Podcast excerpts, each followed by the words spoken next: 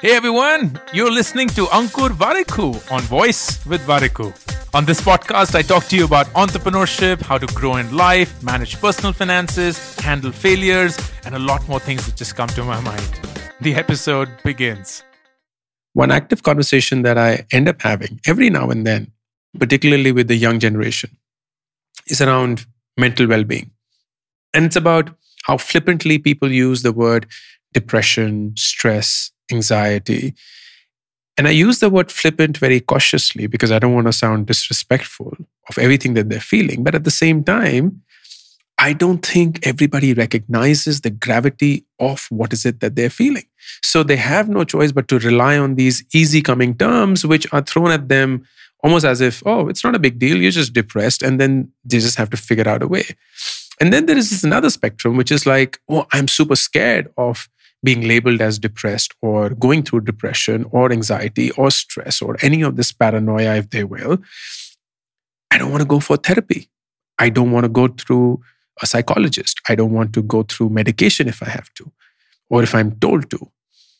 And this becomes a very complicated space to be in, particularly when you're in your 20s. You don't know how things are shaping up for you. You are mentally not feeling your best. You feel that you are in a bad space or in a dark space slash place, but you don't have a way of figuring it out. And here's what I often tell them, which is something that I've told myself. And it's important for me to share it publicly because uh, it's something that I feel passionately about and something that uh, I've come to believe is a very important reflection to have in life. And that is that when we were growing up, when we were kids, there were things that happened to us for no fault of ours. And for that matter, largely for no fault of someone else's as well. Most of it happened at our parents' end. You have to recognize, and I've spoken about this actively, parenting is a job that no one is prepared for. It's a job that most people learn on the go. And it's also the reality, certainly for our parents' generation, that they became parents much earlier than when we would become parents or we already became parents. Because at that point of time, just getting married and having kids was like one of the main societal objectives. So they were young, they were ambitious, they were figuring their own things out, and then they suddenly became parents. And now they're responsible for not just their own lives, but the life of someone else that they have no idea how to deal with. And also recognize that parents are first humans, they're not first parents. So they're bound to go through the same mistakes and fallacies that any human would. So they made mistakes and they were emotionally just as unstable and unpredictable as any other human would be, but they also happen to be our parents. And for a child, a parent is like pure. It's almost to the extent of being godlike, somebody who never makes a mistake. And whatever is the action of that parent becomes a direct reflection of what we would have done to felicitate, not felicitate, to get that action out of them. So if the parent is like, I'm busy, don't talk to me right now, the obvious response in the child is not, oh, my parent is busy and that's okay. It has nothing to do with me.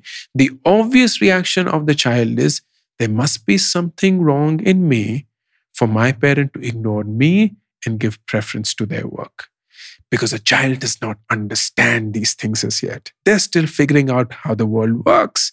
And it'll be far, far later that they will actually understand what the true meaning of that would be. But what would have happened until then is that this reaction and emotion and thought within us would become permanent.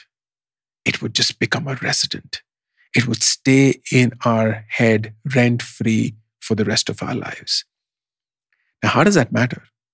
It matters because our parents will move out of our life. We will go on to lead independent lives. We will go on to meet new people. But the minute the same emotion slash situation is triggered, we instantly go back. So imagine if you're dating someone and that person genuinely is busy and they say, I'm busy right now, I can't attend to you, you go back to that statement when your parents said the exact same thing and how you felt. And what did you tell yourself then? You told yourself, There's something that you would have done to get that reaction from them, to elicit that reaction from them. And that's the same thing that comes to your mind right now. Oh, I must have done something wrong for her to react, for him to react that way. And that makes us brittle. It triggers emotions, reactions, the defensive mechanism that we've built over all of these years to fight these emotions when we were kids. And most often than not, we don't even understand what's happening to us. It's almost like a spontaneous reaction. It's like a heartbeat that we can't control, but is necessary for our existence. And this is the biggest reason why we begin to lose relationships, while we begin to lose bonds, while we fail to build strong bonds. And slowly and slowly, we begin to push people away, and we don't even know why. It's almost like we don't want to be this person, but we end up being this person. And we struggle to understand why. So, what does therapy tell us? What does sitting with a professional tell us?